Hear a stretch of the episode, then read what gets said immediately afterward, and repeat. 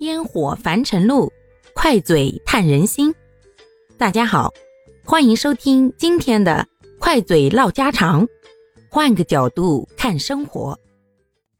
说完了那个有线电视的时代啊，接下来咱就长大一点了，哎，出来了，打工了。那接着斗智斗勇呀？为什么？出来以后他没有那个有线电视了，流行叫卫星电视。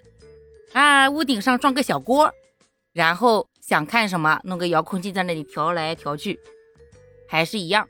作为一个十几岁的小孩，还是受父母的管制的。印象最深的呀，就是那个时候我弟要上初三，所以呢，我妈回去带他半年，然后这边就剩我跟我爸两个人。我们那个时候住的房子呀，其实就是用那个硬纸壳壳搭出来的。外面呢，再弄一层防雨的布，所以啊，透光，就是没那么密封。你但凡在屋子里面搞那么一个小灯亮着，或者是有一点光线，哎，就会有小缝隙啊传到外头去。那会儿有的时候都晚上九点下班回来了，装模作样的收拾收拾，嗯，关门啦，洗洗洗睡了哈，我就睡了啊，然后。等一会儿，听听动静。嗯，那个房间老头子好像睡着了呀。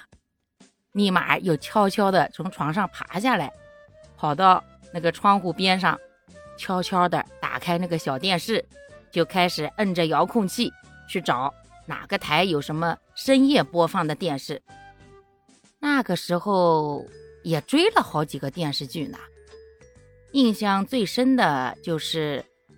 张卫健演的一个短片儿，好像只有十一集还是十三集，叫《短刀行》，讲的就是一个有钱人家公子，还是什么武林少盟主之类的。然后呢，在江湖上被人给刺杀，结果一个厨子不会武功的，跟他长得一模一样。最后呢，那公子的随从啥的，就把这个厨子呀。给带到跟前，让他顶替那个人。哎，最后他就凭着两把菜刀，也混出一番名堂的呢。反正就十来集，没看几天结束了。印象当中那个时候，他边上有个婢女，长得可好看了。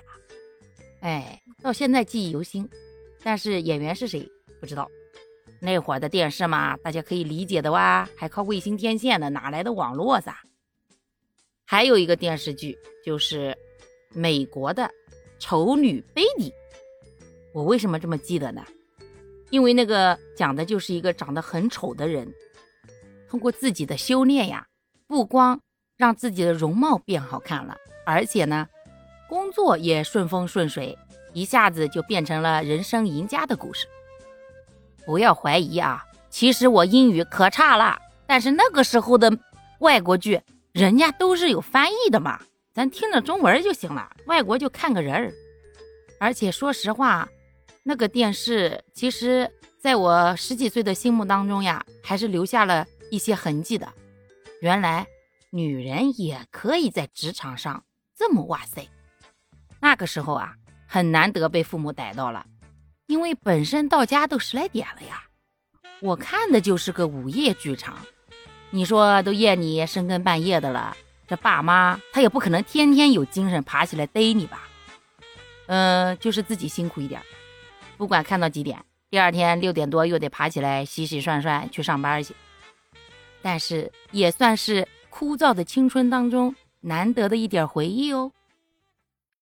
好啦，感谢各位的收听，我们今天就分享到这里啦。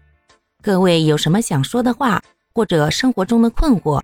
欢迎在评论区与我互动留言，我们可以共同探讨如何换个角度让生活变得更舒服、更美好哦。